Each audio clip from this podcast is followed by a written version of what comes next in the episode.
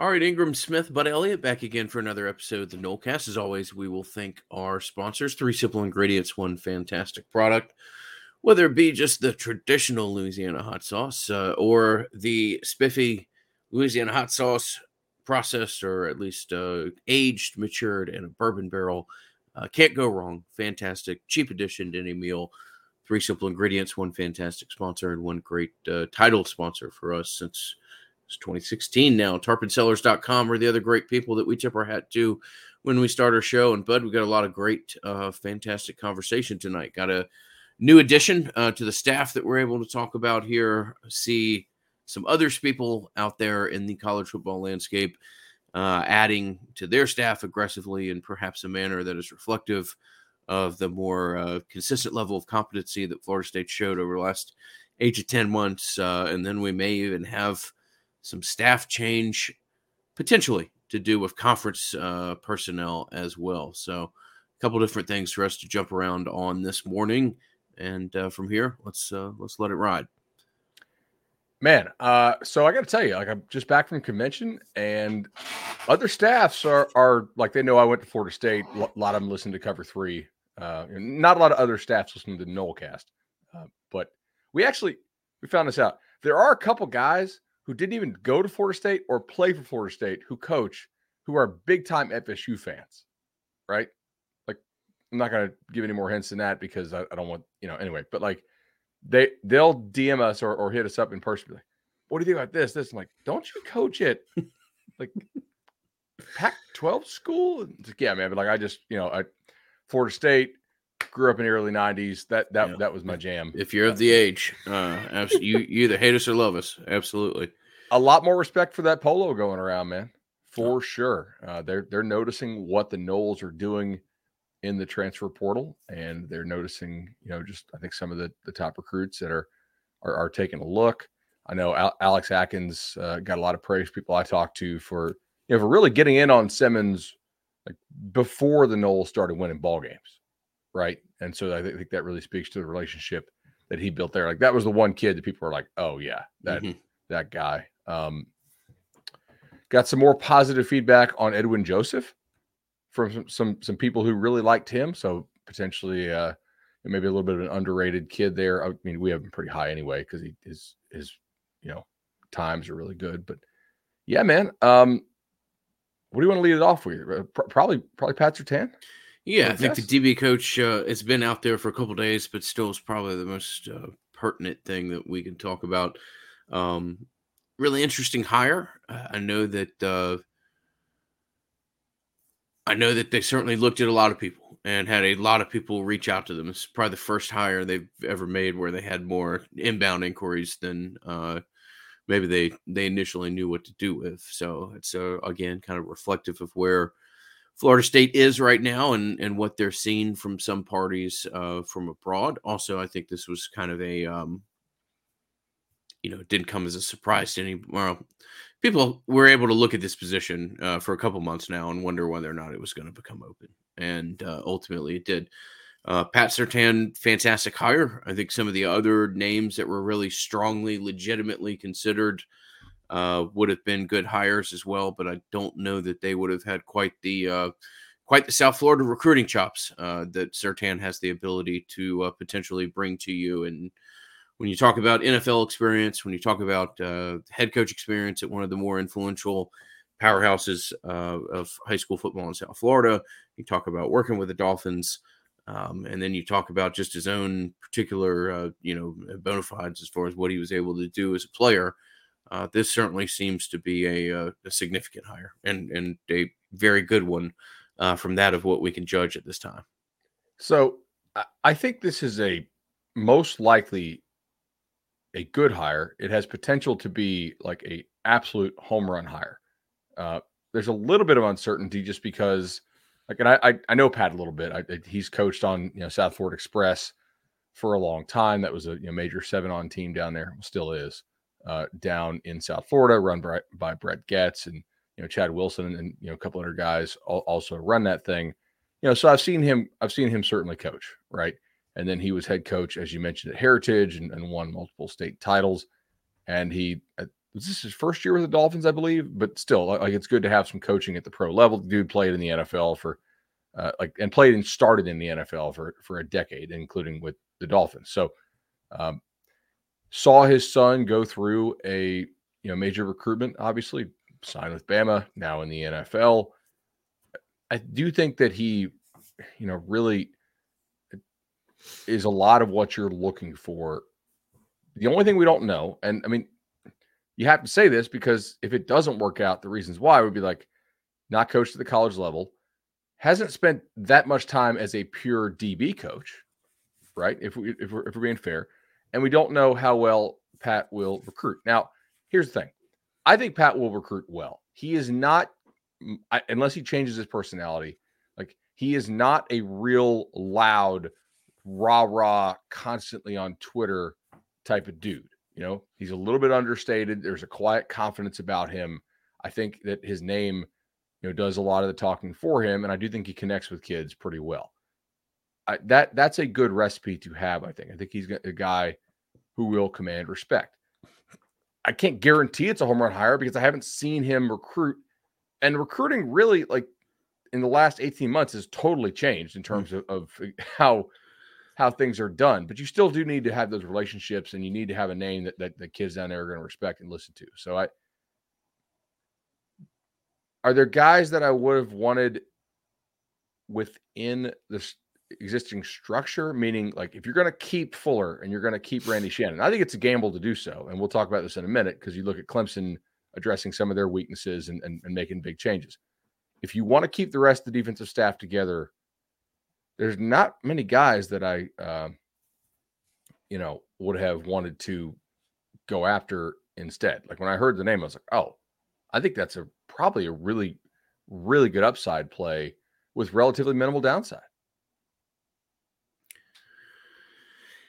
Some of the other names that uh, you heard out there, I think would have been uh, safe. I don't know, like what you said, would have had quite as much upside as this one. This does have the potential to be I think legitimately as good a hire as you could you could make. Obviously, you um yeah, it, it's hard, you know, it, it that's what you want to say as a as a fan. You you want to think that this has the potential to be an exceptional hire.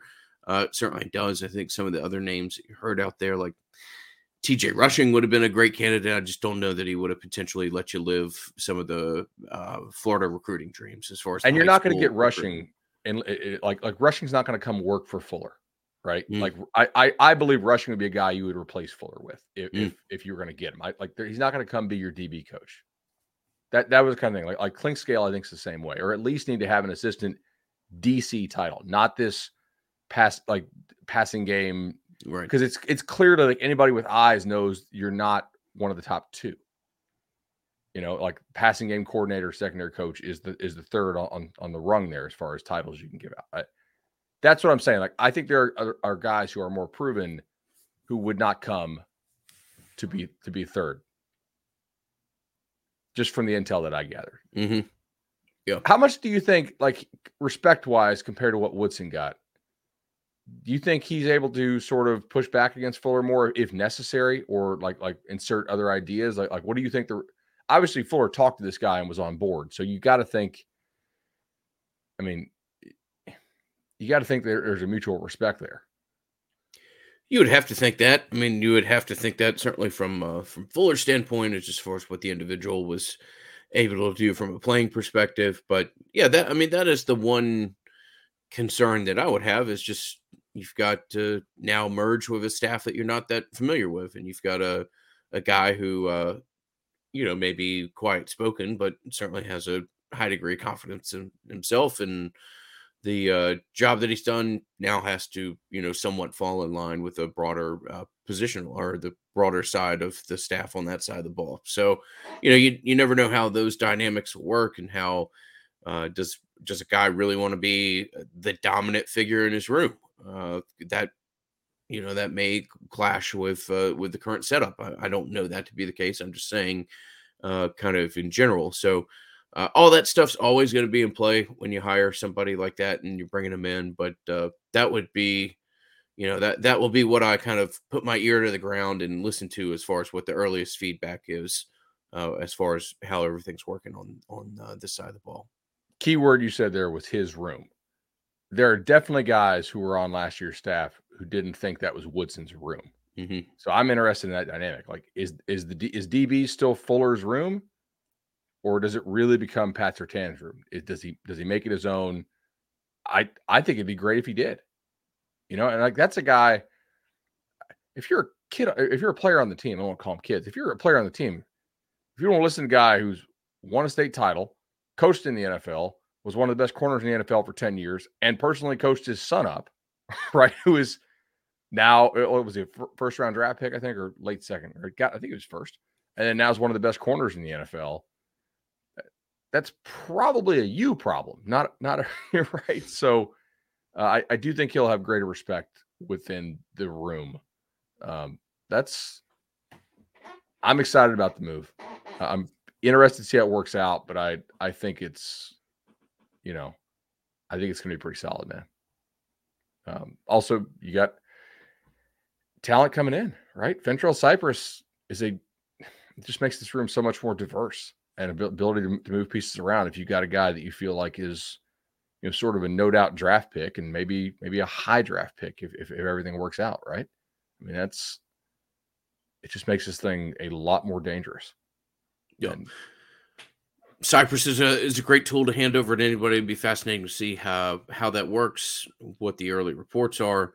Uh, but as far as you know, on the whole, I would grade this higher. That of what we know, I would grade it probably in the low 90s. Uh, and I don't, you know, normally go giving away away marks like this. I think uh, you have the ability to address the most pressing need that you have, which is to have a kind of a tip of the spear when it comes to high school recruiting on the defensive side of the ball. Don't really have that, um, other than well, yeah, you don't really have that at this time. Uh, so, uh, got a chance to make a big splash when it comes to recruiting, and you've got a guy who has uh, all the ability and background in the world to make you think that he's going to be a more than competent uh, position group coach. So, uh, this will be a fun one to watch play out. And uh, as of that, how we can judge it at this point I think it was a very, very strong hire. Um, speaking of strong hires, like we, I think we're shifting to a point here. It's not like we won't cover other opponents that FSU plays, but especially for this year, I mean, you are focused on about four to six games, and there's six games where you should just roll the ball out with the amount of talent the team has now and win easily. Clemson is the most important game on this schedule for getting back to where you want to get, which is the ACC title game to win it, right? Like if you win that game, game at Clemson, the odds that you were in Charlotte are extremely high. And they noticed they had an offense that was not taking the next step. And uh, they went out and they fired Brandon Streeter and they hired Garrett Riley that's a gangster move on Dabo's part. Like that's a move I wasn't sure he was going to make because he used to make moves like this when he went out and he got hotshot OC Chad Morris. Mm-hmm. And then for like the last couple years, he's just promoted internally and thought everything was fine. Um, I, I, I mean, that's a pretty good move, man. Like Clemson may not be just taking this line down. No, I mean I, I, don't think so at all. I think they're um I think this was a solid move, a really good move. I don't think there's anything else that uh any other way that you can label it. I mean, I I know that uh Dabo has an incredible amount of support at Clemson, and I'm not trying to suggest anything else, but I know there's also some guys and, and Bud and I we talked about this personally a couple days ago. There's some guys who have said that they are wildly appreciative of what Dabo Swinney's done, but like this is not going to become the Dabo Swinney, you, you know, internal project uh, that he has uh, total autonomy and and uh, everything else. And I'm not saying this was forced on him at all. I just think Clemson's probably done a pretty delicate job of of uh, of kind of guiding a uh, a coach that has all the leverage and and all the goodwill in the world into making a really good decision here. Um, and firing somebody early, firing somebody when it needed to be done, and bringing in one of the brighter, you know, brighter minds on that side of ball. So uh, it'll be interesting to see how long he's there. It'll be interesting to see how well, you know, Garrett blends into uh, to that staff. But between uh, you know hiring Garrett Riley and and bringing back um, Scott, the former USF coach, in a, in a more recruiting role. that's always interesting to see how that works when you go home for a second time, and you know, rarely do those things work out in the in the manner that people think they will in the back of their mind. Uh, but I think two two more than above average moves by Dabo, and and an acknowledgement that you know Florida State has uh, has got its collective house in order a hell of a lot more than they have maybe over the past half decade or so.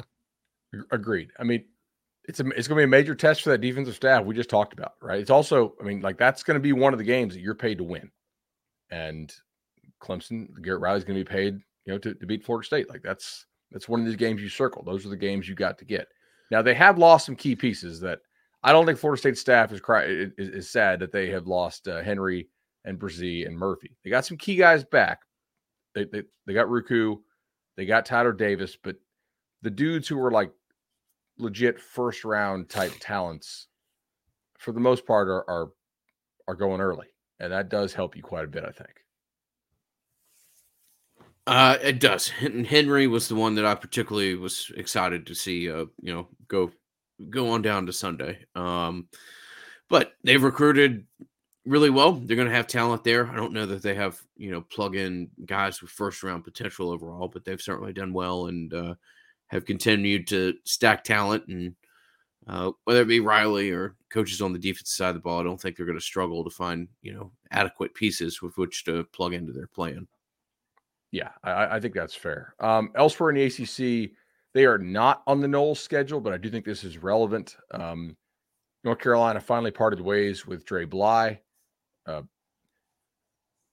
North Carolina's corners and DBs just looked uncoached the last two years. So, if when we talk about, and I'm bringing this up because they're not on FSU schedule, but I want to bring this up.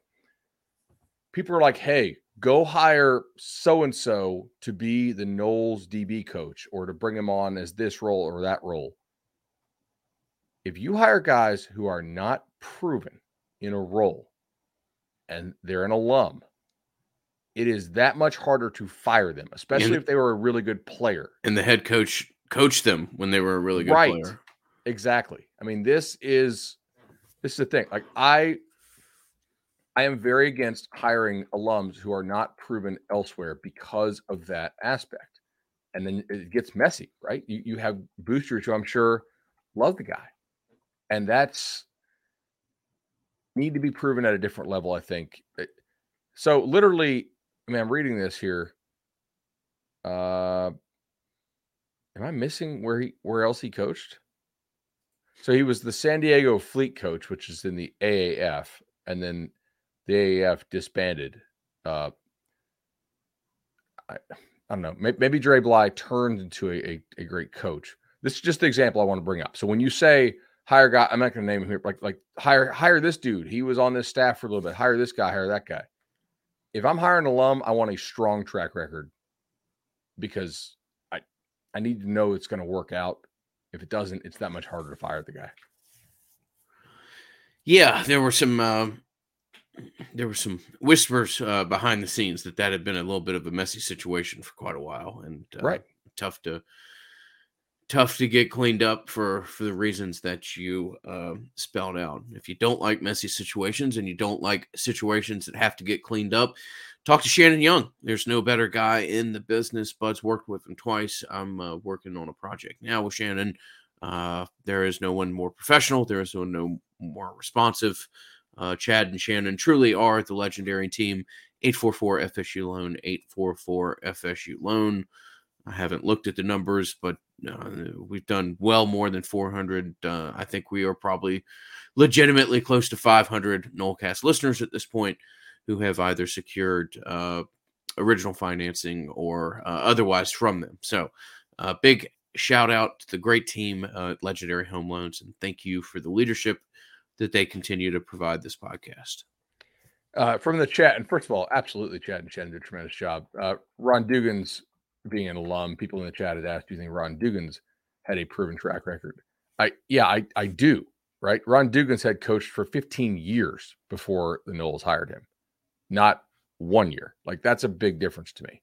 Um, I mean, he was at. I'm trying to think, he might have coached in the NFL for a little bit. when did his NFL his NFL career got had to be done like early 2000s, right? So he was at Louisville for a little while. I don't know. I know he was at USF and then he was at Miami and, and then he came here. So yeah, I, I do consider that a much more proven track record than uh than that. Um I want to bring this up to you. Big Ten commish Kevin Warren is going to be the president of the Chicago Bears. Jim Phillips has been the uh, ACC commissioner for what two years now, I think. Do we think he's going back to the Big Ten? Is this something we need to be concerned about? I don't even know if uh, if we should be concerned if it does happen. I don't even know if uh, I, I don't know that you couldn't appoint like the best person in the world when it comes to college athletics, and they're going to change the ACC's trajectory. Me personally, now maybe that's just me being fatalistic. Blah blah blah. Uh, I don't think that uh, that Phillips has done a uh, a bang up job so far in his time in uh, in Greensboro, now Charlotte, or soon to be Charlotte. Uh, again, I don't know that it's even possible to do such a thing at this point. I mean, uh, being a conference commissioner is steering a giant aircraft carrier. I mean, these things don't turn on a dime. You don't simply pivot and go from one direction to another. It was, you know, made all the important by the uh, direction, perhaps wrong direction that John Swofford sailed this ship in for so long that uh, I don't, I just, again, I don't mean to be negative or fatalistic. I just don't know that there's a whole lot that could be done in this space. And it wouldn't surprise me in the least bit if we don't find out in 10 days or so that Jim Phillips has uh, been offered the Big Ten job and plans to uh, take it in a s- expedient manner as possible. But I I think that's fair. Um, I also wonder, like, what are your cards you really have to play in the ACC? You, you got a lot of brands that just people are not going to care about. I think he's more or less told you that he has no cards to play. His yeah. cards are hoping that someone deals him cards that happen to have a Notre Dame logo on it, uh, and that's not gonna. I think that's where the conference is at this point. I right. mean, that or some, you know, for some reason, some tech giant strikes a deal with the ACC that they don't otherwise have an interest in in striking with other conferences, which is again is um, slim to zero. So, yeah, from a, from a Noles perspective, that's why I think you got to get out of this league in the long term, or alternatively, you, you need to be so damn good that the ACC cannot afford to lose you, and they give you some kind of sweetheart deal to where you know you're you're not getting six percent split of revenue across all 14 teams. You're getting like a 10 or 11 percent share, and you know if if that means that some teams are pretty bad, okay, they're already bad. I mean, like if if some team goes from being you know power rated 80th in the nation to 120th, it the ACC needs to get teams into the playoff. The ACC needs needs to be represented uh, the top of the conference is who you are, right? The bottom of the SEC this year was, was not particularly good. This was one of the, the worst SECs I've seen in a while. However, the top four teams in the SEC beat the other four conference champions by like 200 combined points, I think it was, right? Because Bama crushed Kansas State by like 40. Clemson lost by what, 15 or 20. Obviously, TCU lost by a bowl record to Georgia, and uh, I forgot the other one. Anyway, like the top of the league is who you are. Nobody, nobody, nobody's gonna look back and say, "Well, yeah, Ole, Ole Miss laid an egg against Texas Tech, and you know this team against that and whatnot." Um, you, you got to get out of this league, or, or you got to get a sweetheart deal in the long term, which is why it's so important that the Noles maintain a really high roster quality and they they play a really good brand of football pretty much year in and year out, so that they are too big to fail. Essentially, yeah. you know. This conversation may be the motivating and, and driving point behind a certain entity that has come about on the landscape in the in the more recent months. Uh, I mean, everybody is acting in a manner that uh, wants Florida State in the best light possible, both for um, internally and externally. So I'll just keep it nice, broad, and ambiguous. But uh, operating like a startup, need to yes. get bought. Yes. Florida State football. Welcome to my TED Talk. Oh my gosh. Uh, let's talk a little personnel management. Uh, and first, let's talk about congruity, man. I, I know you have a great experience with them, and uh, they keep adding pieces. Great uh, experience with them, and I am uh, currently uh, talking with Matt Lewis about our own uh, management of personnel, and uh, there's no better people to be doing it with. Uh, very um, flexible in in what it takes for them to work with you, whether or not you got hundred employees or you got two or three that you're just kind of trying to get an entity off the ground right now. Uh, worked with Matt at my previous place of enjoy, uh, employment. Obviously, uh, you and I have worked with him uh, in our own little small humble business here. Congruityhr.com is the website. And uh, as many of you have, if you wish to reach out to me directly, I'm more than happy to put you in touch uh, with Matt. But payroll, payroll, HR, or anything else that you need assistance with to see your business uh, function in as optimized manner as possible. Uh, Matt Lewis and his team are the people that I would strongly, strongly encourage you to speak with. Absolutely. Um, so let me see things I had picked up. There are people who would know who think Jackson is the uh, best D tackle for state assigned in the portal, mm. and think he's a really good player. Um, I think there's a decent. Now, there's some new waiver requirements for him to get eligible to NCAA pass. So I'm, I'm interested to see how that all plays out. I, I think like, are you operating under the expectation he's playing this year? Because I, I think I kind of am until proven otherwise. Yes, uh, I, I am. There's, uh, there's some conversation here that I, I've got to be careful with having, but uh, I expect that uh, ultimately he'll be able to get his waiver. Uh, there are some people that you can provide uh, athletes in situations like this as far as legal assistance. Um, and I believe that he'll have every potential ability in the world to get that waiver approved and be eligible to play immediately. Um, when I saw those new requirements, I was like, "Oh, billable hours! Congrats, lawyers! you know, like that. That's great. Yeah, it's simply trying to make things more restrictive. Probably won't work. Yeah, well, that makes uh that makes that makes me happy, man. That uh, last weekend when uh, Jackson and all this other stuff happened was uh, it was a it was a fun time. It was a fun time, and fortunately, I'd given Christina corgi about five days earlier. Otherwise, uh, she might have executed me on the spot at my engagement party as I spent Friday night on the phone trying to figure out exactly uh, what we were doing uh, at the at the de- defensive line unit. So uh, it's all worked out, and that makes me happy. You guys got a puppy, okay? Got a got a corgi. That is what, uh, what's the that, name? That is collective insurance, bud. If you get it, yeah. oh, do I have to go in my office and close the door for four hours? Or here here's a corgi. Uh, Hambone. Hambone is uh, is the uh, the best purchase that I could have ever made. Yes. Man, look, buddy, like things are looking. The, the chat says you look like Pierce Brosnan. Well, and you, and you just got a corgi like that's yeah, this that's is, uh, quality. This is an AM recording of the Nolecast and a, a shower buzz was but recent. So we, uh, we, also have people in the chat who think this show is not live. Yes, um, that was. Uh, I get it. I mean, we we had a nine o'clock or an eight o'clock on the YouTube yesterday, and I had to call Bud at seven fifty five and tell him my my computer just tapped out and said no moss yesterday. So ran to the store, bought a new one, and here we are this morning. So. Switch that AM or PM to AM, and, and yeah, exactly. Uh, yeah, no one ever knew any. No, no one ever knew the difference. oh man. Um.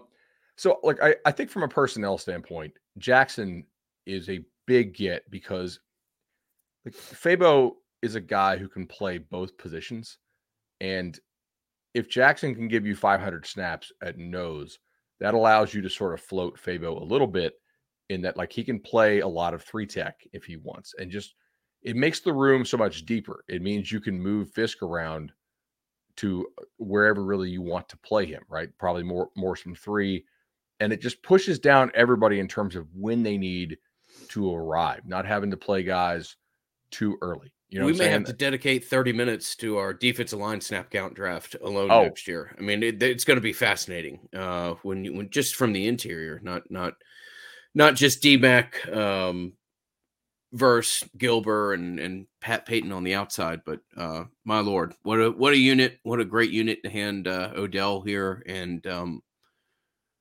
uh, that that'll be fascinating because uh, I'd be surprised. Well, assuming health is is maintained, I'd almost be surprised if somebody gets into the 500s at that unit. You're going to be doing a lot of it's going to be a lot of cyclical rotation. And you know, we talked on the last show like do do you want to play Fabo for 500 snaps? Does he want to play 500 snaps? Right. Yeah. Pro- probably not, right? I mean, the, the guy's trying to get to the NFL, wants to showcase himself against the best people. That is also in Florida State's interest that he stays healthy against the the best teams. And I think you're going to be able to rotate a lot of dudes in, you know, against certain teams. Um, you're just looking at the schedule, like Vatek this year was horrendous on the offensive line. Yeah. You're going to have two, you know, two non-conference games where the O line is probably pretty sketch. You'll have another two or three in conference where it's probably not that good. Syracuse is getting crushed in the transfer portal right now, unfortunately for them. So uh, they may be worse than they were down the stretch this year. I mean, you're going to have a lot of opportunities for these young kids, man, to uh, to, to, step up and, and play. Well, the the four that everybody's going to look at is DJ, Fabo, uh, Fiske, and then well, I guess the, the three, and then you immediately have got uh, this younger group that you're going to want to get as many snaps as possible with former AO, Lions, uh, etc. It's just a it's a remarkably talented group. Malcolm Ray obviously is is in that mix as well. So uh, we'll be curious. And then uh, Lions. Know, what, what, do you do with Briggs? You know, Briggs is you know a talented guy that you still hope to have a, a, higher level of play than you've seen as he as he comes back from an injury last year. Um, massive internal expectations or at least uh, optimism surrounding Joshua Farmer. So, uh, now defensive line is going to be going to be remarkable. Yeah, the, the, the depth that allows Odell to, to, to develop here, I think, is is really really key. Like you know, you're going to lose Fabo after this year, unless I mean, I don't know. Maybe battles end, right? It, it's just like like Fabo life lifetime contract. Uh, we got a 29 year old defensive tackle. Absolutely. I, am sure Georgia would love that. It, it was Stetson Bennett, right? Um, you you, you profile this team. Certain guys will will leave for the league eventually, and and what the drop off, if there is one, at certain spots looks like for 24 but D line, you know, on the interior is is one that maybe you can have a more minimal drop off because of the depth that you're allowed to uh, develop. That that's a great comment from Castro. We're gonna put that on the screen. Look at that. that that's, a, that's a multi-year deal. That's a big get. Yeah, absolutely. Did, did, you go puppy or did you go? Uh, did you uh, go he's he's pure wild puppy. Yeah, absolutely. How does he get along with the cat? Uh, the cat just beat his ass first day he was there pretty good and established dominance, and so far they've worked well from there. I was uh, Mags went to go take a shower, right? And so it's like, watch the kids. Like, Got it, no problem. And Liam's like, hey, I'm gonna jump over Huddy. I'm like, mm, I don't know, man. Like Hudson's a gigantic one year old. We have all these toys all around the house. Like, uh, wh- why do we need to jump over the living thing, right? With in, in like the 20 minutes that Mags wants to like have some time to herself and go take a shower. Cause you know, like my ass is toast if right. she hears like there's like the angry cry and then there's like the I'm hurt cry, mm-hmm. you know?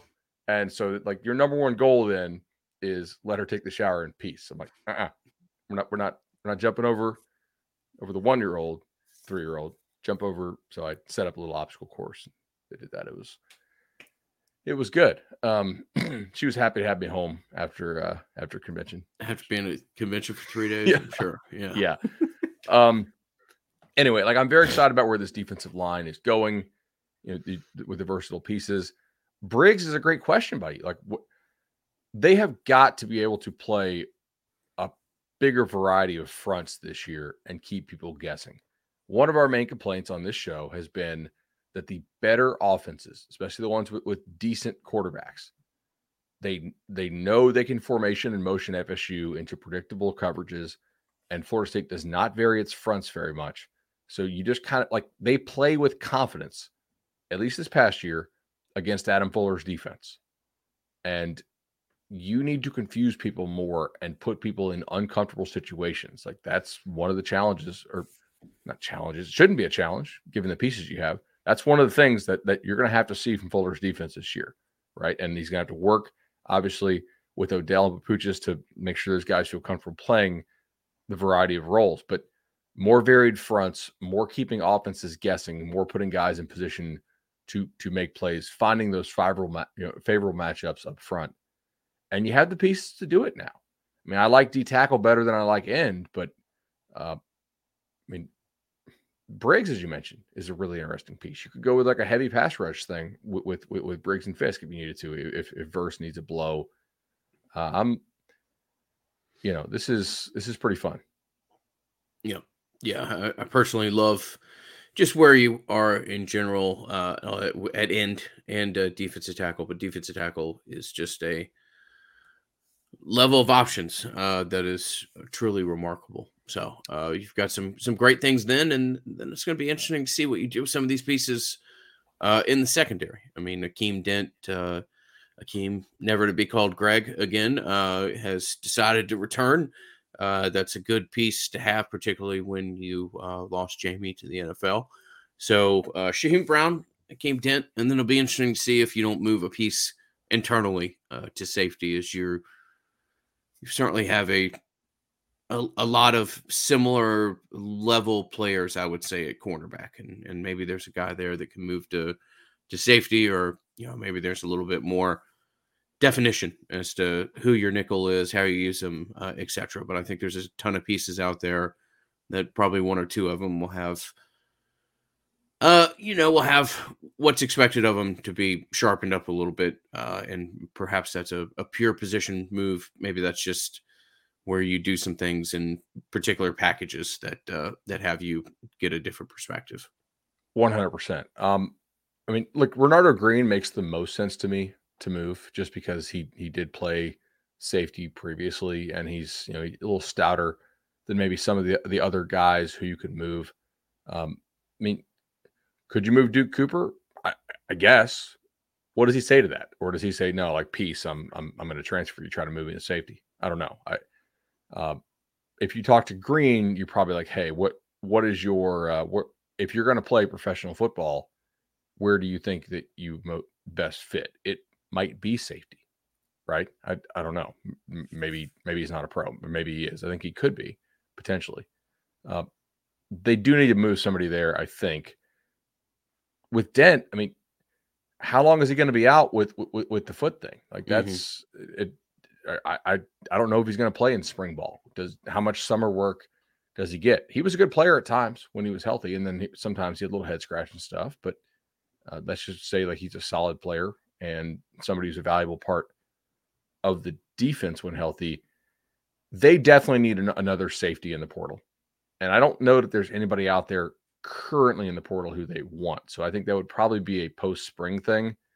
But some of your problems are going to need to to er, to be solved internally here with younger guys stepping up, dudes bouncing back, Cooper, and and if they can get anything out of Travis Jay, and then see where you can move Green around. But right now, like, I mean, all right, with Dent's injury, you have Shyheim Battle, who is, you know, a, I think a very interesting player. Maybe not Shyheim like Brown, but yeah. Excuse me. Why do I keep calling him Battle? Sorry. Um, like an interesting player. Maybe not a great deep cover guy, but but certainly I, I think a guy who's a very useful piece. You need a safety with range back there mm-hmm. especially if if Dent is not you know full or, or loses a step. I, I, I hope he's back you know full. Like it's just unfortunate injury in the bowl game there. Ifs and wishes, whatever you want to say, I would I would be fascinating if Calvin Hussey could have enrolled early. Uh, uh, yeah, that would be a guy that you potentially could see like immediately in your two deep and and maybe more. But uh, yeah, I mean that that's where we'll all turn our focus as far as you know remaining portal activity to be done. Um, you you might want to try to add a linebacker. That's delicate. You you know you've got to really find a, a perfect fit there, and um, I don't. It'd be interesting to see if the juice is worth the squeeze uh, on that one. But uh, safety you want a two-year guy, right? Like, well, yeah, yeah, and also you're, yeah, you want a two-year guy. I think you think internally that you're about to be able to start recruiting linebackers from the high school level, that you get much more of the clay that you're looking for. Long term clay, um, linebacker in this new world of college football. Uh, you know, nothing's for free, but that's not necessarily a, a premium, uh, commitment level uh, to be able to start getting high school prospects. Uh, I think that I'd be surprised. You're going to have to find something that's particularly uh, almost a perfect fit, uh, in my opinion, if you're going to add linebacker in the portal. I I tend to agree. Um, I mean, I'm a little like just I'm a little scared about linebacker in 24, right? Mm-hmm. Like that. They need to recruit the high school position better. I mean, you, you we'll see what they get out of the Georgia kid. Obviously, everybody in the country liked Nicholson a whole lot. That was a huge recruitment by Derek Ray. Uh, they're probably going to have to go portal in 24. Mm-hmm. I would um, like, can Lundy be a full time starter for you, given his current level of, of you know athleticism and build? I, I have questions there. I think he's more of a you know role player type piece. I don't project Dix right now as a guy who can start for you. If you want to play at the level where like you're consistently trying to make the playoff, consistently competing for the ACC, uh, you know Gant, it's got to be this is last year, right? Just I'm trying to think when he was recruited. Like I don't think he hasn't. I don't think he has another one. And even if even so, like he's not a starter, right? You're either in the portal for a linebacker this year or you're in you're in it for next year, because like there's no way I shouldn't say no way. I'd be surprised, man. And like, I mean, who are your starters next year at linebacker? Like maybe a Nicholson and and Omar Graham, yeah. I, I guess, but like that's threading the needle. Like it's kind of got to be those two guys. I think.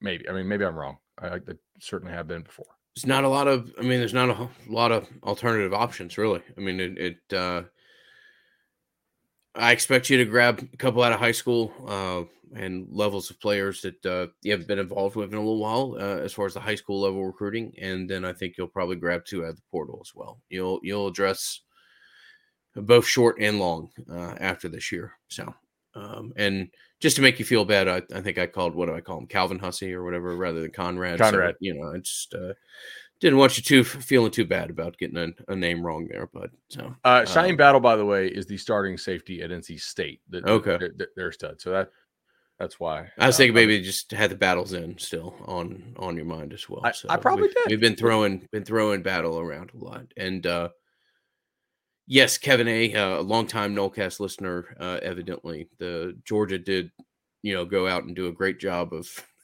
miraculously signing many of the top end linebackers uh, in their uh, in their transition to just having one of the better defenses ever, but still, uh, relatively speaking, that's a position that you can address without having to make, um, you know, say levels of commitment that uh, get you yeah. in articles uh, all over the country that you can't fulfill or are prepared to uh, make good on. So I had to um shoot a TikTok on that. Did uh, you? Not on not on the not on the, the latter thing I think you're just implying, but on the Georgia linebacker. Yeah, Georgia went out okay. and signed three of the top five linebackers in the nation.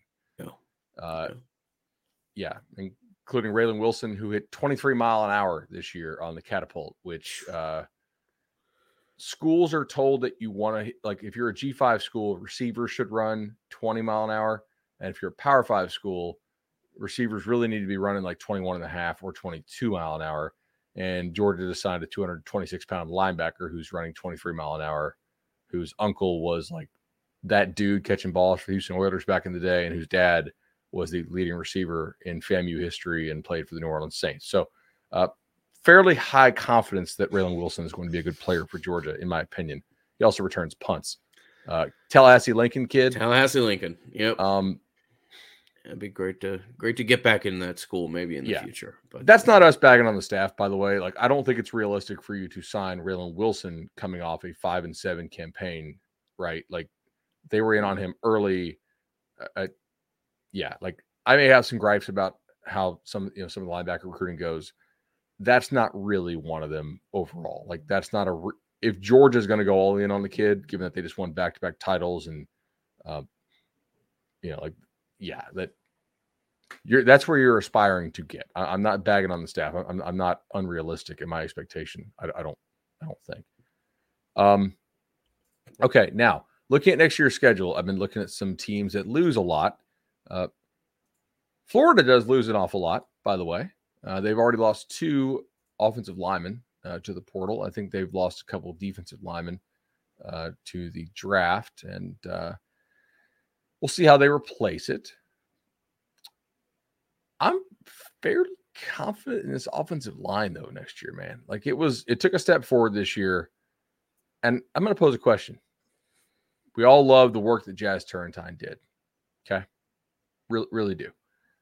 That was the really smart use of their final scholarship. they saw one good game out of him against Florida for South Carolina and several poor games. If, if, we're, if we're playing both sides of the coin there, you're like, all right, well, it's the last scholarship, it's summer. Who else we're going to get as an emergency tackle? Because they, they did like the, uh, the, the FCS kid they had signed, obviously, who then gets hurt immediately, mm-hmm. right? I don't know that you take a Jazz this year if he like if the same level of player. I don't know that that that he would be second string on this roster. I think he might be like third string on this roster. You know, the the Meach kid. I don't know. The, does Meach start next year? Next year if he comes back, or if he were to come back? I mean, he's not. I'm pretty sure he's not coming back. But like eh, the level of player, I think this room is ascending, man. I I think they have some dudes in here now who you got to feel pretty damn good about. Undoubtedly, uh, I think you know you have you have done with the offensive line that that kind of what you hope to do to linebacker next year. You grab some high school studs that you can look at, see, begin to develop, and acknowledge that Lucas Simmons is a type of you know raw clay that you haven't had around here in a long damn time uh, at tackle, and then you know we'll just have to wait and see Byers in the spring. But so far, uh, if if there's you know positive feedback to get on a kid, uh, Byers has has had a lot of it. So um, I think you think you did a uh, did some nice work in the portal on that one, and that guy's going to be a uh, you know have had the potential to be a very significant piece for you next year. Uh, yeah, like people from UTEP loved Byers. Um, other schools really liked Byers. That that's a credit to Atkins and, and the, really the entire staff that got on him and made him feel feel needed immediately. Uh, I I think he could start a tackle for you. Mm-hmm. Honestly, I, and honestly, it, if I had to pick one guy about like who's your best lineman next year, even though I haven't seen him play at the Power Five level, I'm picking Byers. I, I think he might immediately be your best offensive lineman, and and and maybe an NFL guy. So I think that's a really, really nice get for them in the portal. And now, like, think about this. We, we can have legitimate debate about who's going to play tackle and not names that make you want to throw open your mouth. Okay. So I feel like feel pretty good about Robert Scott. Get a full offseason of weight training, you know, continue to to ascend. Bless Harris is coming back. Sucks that he had the shoulder injury because I, I think upper body strength is an area that we had identified as him needing to improve pre-shoulder injury. But still, the fact that it happened early means that he has had some time to to get back from it. Um, Byers, Washington, we've seen uh, can play some tackle. Uh, now, against the best teams, is he going to hold up well against tackle? No, but he's not a horrendous player there. And you still have Julian Armella, right, who, who's coming coming back off getting dinged, and and we'll see how well he can progress. Uh, if he doesn't win a tackle job, I, I wonder if he doesn't get some snaps on the inside, just to, because I think he's going to be a player that they do value, you know, getting snaps, kind of the same as Washington. And then on the interior, I mean, Smith, Roddick, you bring in the Keiondre Jones kid from from Auburn. Uh, he's a big bodied kid, a little too big this year. Need to uh, be a slightly lesser big body and, and kind of get back to that 2021 form. Uh, Jalen Early, uh, we'll see what they ever get out of Schrader you're starting, and I'm not just naming names. Like these are guys that I think if you had to put in games, probably don't get you killed. And it's been a while since we've been able to say that. Like, man, they got how many names did I just name off, dude? One, two, three, four, five, six. It's like 9 mm-hmm. you, you, feel I, I, don't know if I put Estes in that category as far as like somebody they trust yet. We'll see. Like m- maybe he's another guy. Does he st- does he take a step this offseason potentially? Yeah. Um, physically he's there. Got to have a little bit better idea as to what they're asking of him. Uh, Consistency, uh, yeah, in, in, in, assignment for but sure. Strong, tough kid. Uh, you know, if you can if you can get him there, that that uh, I think Estes has a brighter future than than some of the other guys that we've talked about on the interior. If it gets there, uh, Estes has the potential to be a, a above average player for you. Uh, absolutely. Yeah. I mean, I, this could be like a top 20 room in the country for, for offensive linemen, I think. You know, it, yeah, I, I, if all goes well. And then, heck, like, I think they'll probably get Simmons some snaps, mm-hmm. especially in some, some of these blowout games. And I think that's increasingly important in the transfer portal era, right? That you get some guys some snaps. Now, it does expose your dudes to the portal as well, like, because other teams have seen him in games, but I think you want to be able to, you know, to develop yeah. some of those guys. Well, you're not Simmons is is a known commodity at this point. I, I don't know that you're you're going to be hiding him a whole lot. Uh, but no, right, your your point is correct. Uh, so I mean, we, I said this on cover three, but like people are like, where where are these? Uh, hey, like you see any good tackles in the portal? I'm like, where where are they hiding? Where, where, where do you think we're hiding these dudes at? Because I'm I'm pretty sure that that they're not they're not hiding out there, right? Like, oh man. Uh, another spot where they have not taken a player, and I thought they were were going to, is receiver. Uh, we did see Malik McClain hit the portal. I think that was pretty expected given his his snap share this year and the fact that he only has two years left to play. I, I think candidly that's been an expectation for about four weeks now or so. Yeah. Um, I think he's going to go somewhere fairly good, uh, just based on I talked to uh, a G5 coach at a very good G5 program about him, and he hit me up for his number. And then I asked the guy, "How did it go?" And he's like, "I think he's going to go much bigger than than us." Mm-hmm. So, um, like, I hope he does well, man. Like, I, I hope he goes somewhere and, and, has a a successful career and is able to a, able to flourish.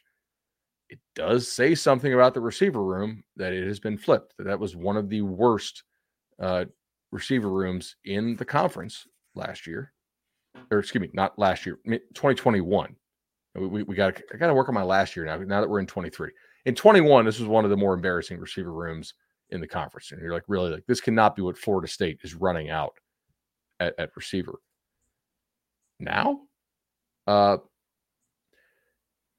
if they don't make a move, this is a big bet on Darion Williamson, right? Yeah, it's Williamson, who they who they think a lot of. Uh, you know, you get Winston right back, you'll see what that looks like and and what and where he's able to contribute. Um, who knows if you want to believe the um, the dream of a young man from Louisiana as to whether or not he uh, ever appears on campus for you.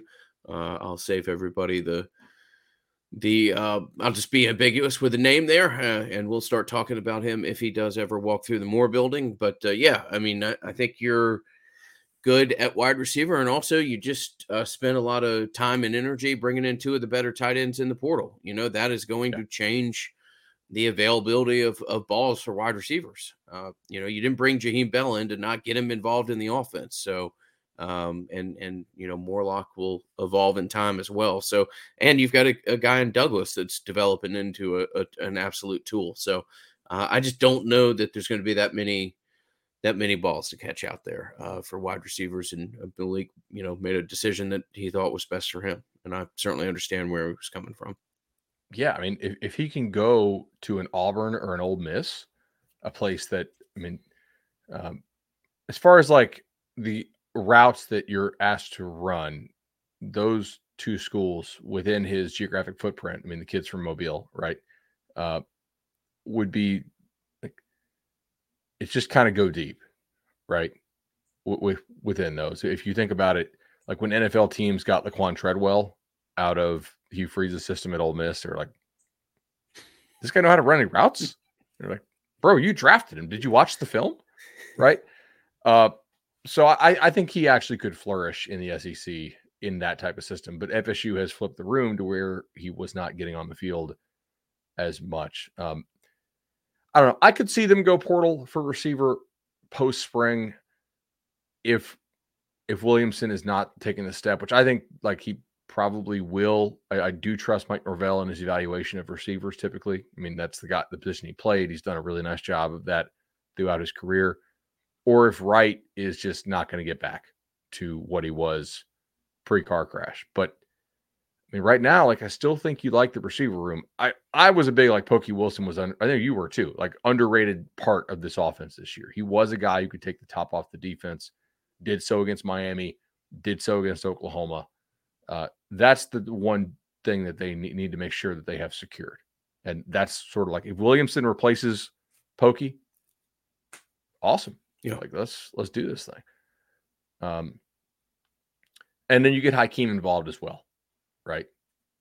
And that that's something that I, I think they will be really intent on doing.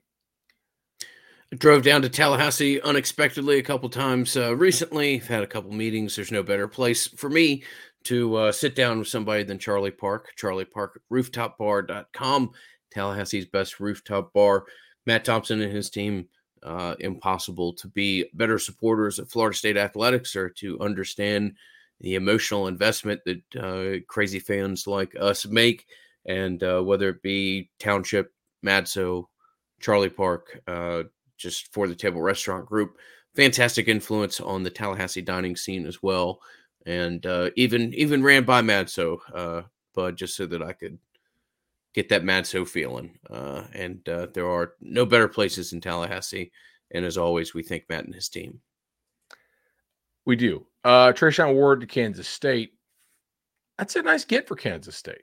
Yeah, great get for Treshaun. You never know exactly, uh, you know, what's involved in this, but I think Treshaun was, um, his his talent was appreciated, and I think that he, uh, that that mm, that thrills me. That's great, man. Uh, if if he you know, was able to get uh, what it was from a NIL perspective that I think he might have, then that's brilliant for him, brilliant for that kid, and good for Kansas State uh, to go out there and uh, see a piece that they think they can plug in and immediately continue to kind of help pursue the uh, upward trajectory that that program's had over the past couple of years. No doubt. Like if he can get paid as a number one running back NIL perspective wise, and Kansas State has stepped up their NIL efforts. I do know that because when they when they had the a- a- Avery kid committed at quarterback, other schools came calling, and Kansas State had to get their business together with the quickness. I, I talked to a guy on their staff at, at convention, uh, and they're, they're, confident where they are, you know, within reason, obviously. Uh, but I mean, look, an NIL check may be the only check Treshaun Ward ever earns to play football. Okay. Like I love Treshaun Ward. I think we were the only show saying it's fine if they don't take a running back. Remember, was it Newberg who was saying like, they ha- how can you not take a running back? I'm like, I, I like, dude, Treshaun's from Tampa, where you live. Like, how do you not like? I don't know. I like the kid a lot, but he's not a big guy, and he does get caught from behind, which suggests that his long speed is not great. If he like assuming he gets a combine invite, if that 40 time doesn't go well, he's not a draft pick. You know, and, and I assume he'll you know, maybe he'll make a roster practice squad. Maybe he'll run faster than I expect. Maybe he'll unlock some kind of gear. But like, I mean, that's a guy you got to root for. From from a walk on to a dude who may go start at, at a team that just played in the Sugar Bowl and it also is a commentary on where you are as a room. Mm-hmm. That you you got a guy who clearly jumped him, and you got young dudes in you know Lawrence Philly and, and and and Rodney Hill and guys like that who are, uh, I'm sure the staff thinks is kind of right there. Yeah. You know. Um, a lot of talk about um, Singletary from Georgia. I'm I haven't heard anything on that. Sorry, just just kind of going through some comments here. Let's talk FSU in the top 25. I had them, I think, eighth in my way too early top 25 on cover three. Uh, behind who do I have? Georgia, Bama, the three Big Ten schools. LSU, Texas, I think. Um, you could put I, I really like I when I was doing my tiers, I think you could put them anywhere between like sixth and thirteenth, depending on on kind of how you see things playing out. And this will change quite a bit. You know, I Oregon State last night, their best linebacker, maybe their best defensive player hit the portal. So I'm moving them down some. I I don't really want to stand like stand on my January rankings of people. Although I will say, I'll give you guys a freebie here already have about as much as I can get. Barstool opened the Noles at 150 to 1 to win the national title, and it got mm-hmm. bet down to 100 to 1. Do I think FSU can win the national title? Probably not. Right. Do I think that they should be priced 100 to 1 to win it? No, right. I, I, I don't. Like that's they're not going to be you know two touchdown dogs to anybody in the playoff if they make it. Just run the math on that. 100 to 1 I think is something that should get bet down. Um yeah, so if you guys live in a barstool state, there you go. Merry Christmas. Um always play responsibly, blah blah blah blah. But yeah, 100 to 1's a little little high. Oh, we, we got a, a prediction here Canes 24, Noles 17. Uh, from... Moles. Moles. Oh, moles. Okay. Just some, uh, some moles. Yeah. Kirby voted FSU 18th. 18, yeah. Yeah. How much do you think Kirby's paying attention to anybody who's not playoff caliber right now? Probably very little, but still, you know, you just gotta you gotta lean into it. Kirby's from Bainbridge. He knows what he's doing. Uh, yeah. but um, yeah. Uh, yeah, I, I think I fully expect Florida State to open up with a single digit next to their name. No, I think that'll be eight or nine, but uh, you know, would it shock me to see them be six? No, it wouldn't. So uh, we'll see what we'll see what happens from there. Um, you want to talk Rashada real quickly? It seems to be a popular uh, thing in the chat. Yeah, yeah. Uh, we talked a lot about this on cover three yesterday.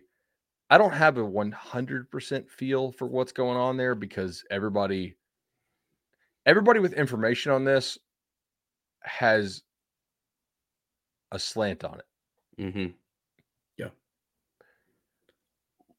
What do we want to think about this? I mean, clearly it's something going on.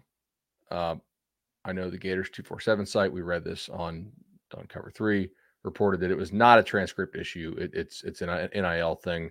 The Orlando Sentinel has reported that it was a $13 million NIL deal that has now collapsed.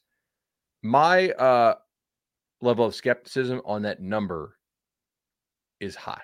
And I'm not involved with that negotiation or any negotiation, but 13 million over four years still feels pretty high based on what I know kids at other schools. Like I talked to you know guys from a lot of different schools and a lot of you know handlers and things have got. Does 13 million hypothetically sound high to you over over four years for for a, for the number seven quarterback in the country? Yeah, I mean it's it's probably not appropriate for me to talk a whole lot about other people's business, but none of the what I will say is it's very rare that I've ever seen a number in this space be accurate. Uh, you know, it it is tough, and just from a pure standpoint, I, I think maybe some guys. Uh, will have an end with with a program. Say, a, uh, and I'm I'm hesitant to do this purely. Let's say Georgia, okay, I, and I don't. I'm not hinting at anything, but let's say uh, I'm from Atlanta and I know a player personnel guy at Georgia, so I know what Georgia may value a defensive tackle, or I know what Georgia may value an outside linebacker at.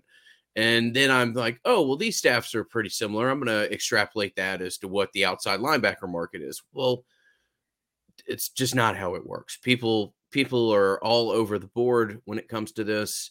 Um, I would be very surprised if that 13 number is accurate, but um, yeah, I mean that's a that's a, a, a real situation that they're going to have to try to unwind. Absolutely.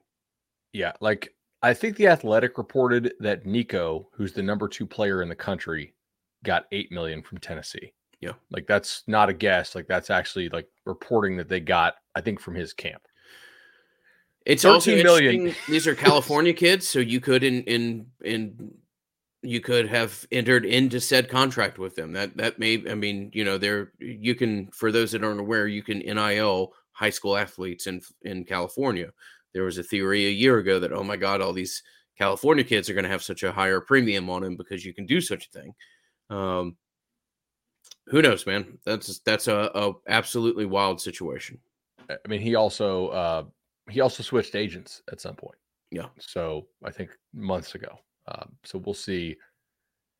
I, yeah, I'm I'm fascinated to see how that plans out or plays out. Right now, I ran my very early numbers next year. I have Florida going five and seven. Mm. So now Rashada is not impacting that a whole lot, but it wouldn't shock me if they do somehow find a way to get him. Which at this point, like if I had to guess, I would say probably not.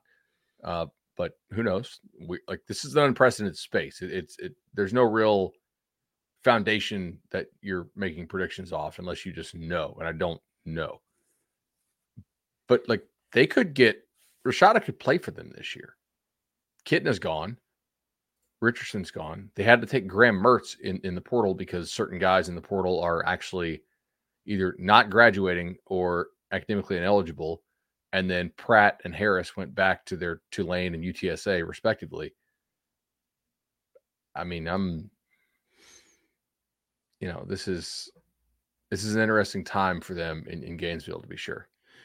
Maybe that's just the fan in me, uh, and maybe we're a good bit into this podcast, so we can table it. And this is good off-season talk, uh, both in the fact as to whether or not this is true or how much it matters. Um, but does it maybe are there maybe elements of 2010 in the air right now with Florida having some real internal problems, and you know we'll see exactly uh, as my alarm system chimes in.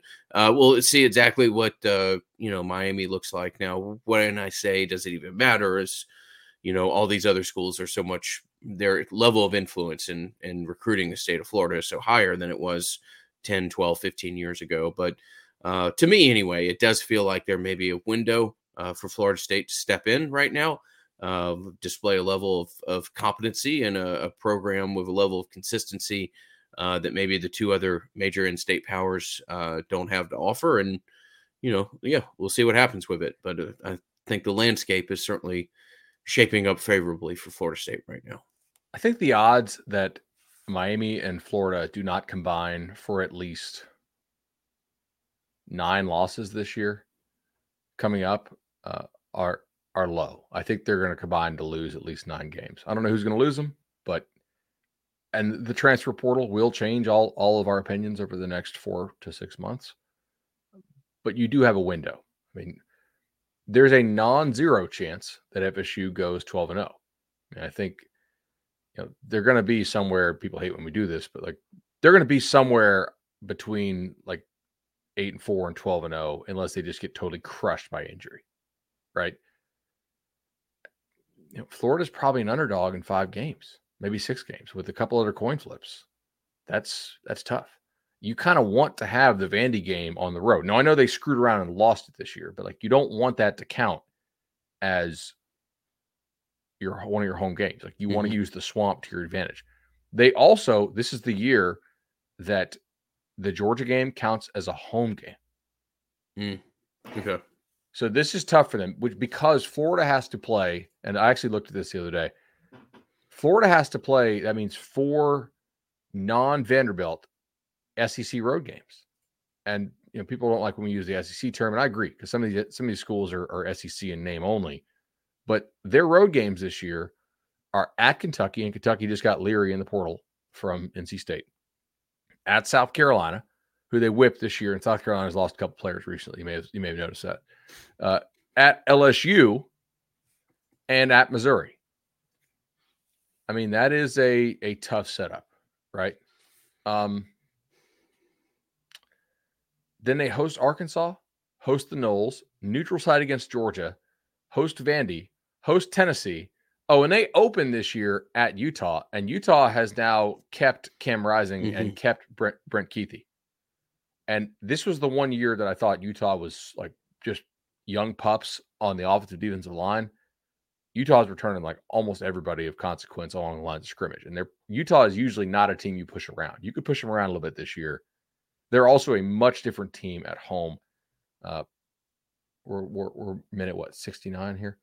Utah is my highest split in my ratings, home field versus road uh, advantage. Really interesting. Yeah, okay. I use a I, I use like a flat five for them.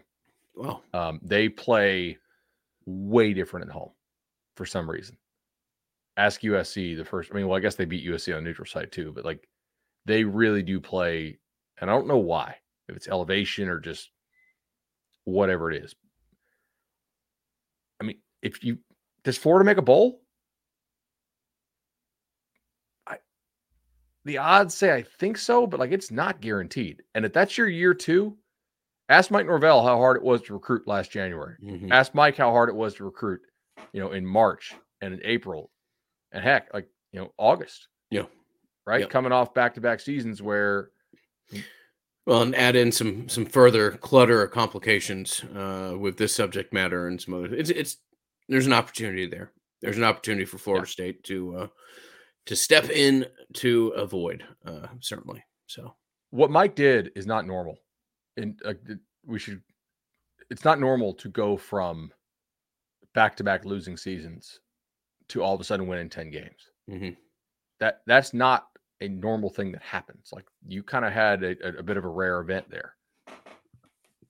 That may be what what Florida needs in, in, in 24 because they it's hard for me to see them really crushing it this year. Now they could. I mean, I don't want to act like Tennessee based off one good year is unbeatable, and who knows what South Carolina is, but uh, they're going to be in some dogfights.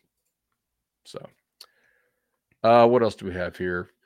I'm going to hold off on any of the junior day stuff until I see who shows up. Also, I have uh, I'm going to battle Miami and battle um, uh, not battle uh, Pylon Orlando coming up over the next few weekends, so we'll have a better feel for you know some of the young guys emerging and, and how they just all stack up physically.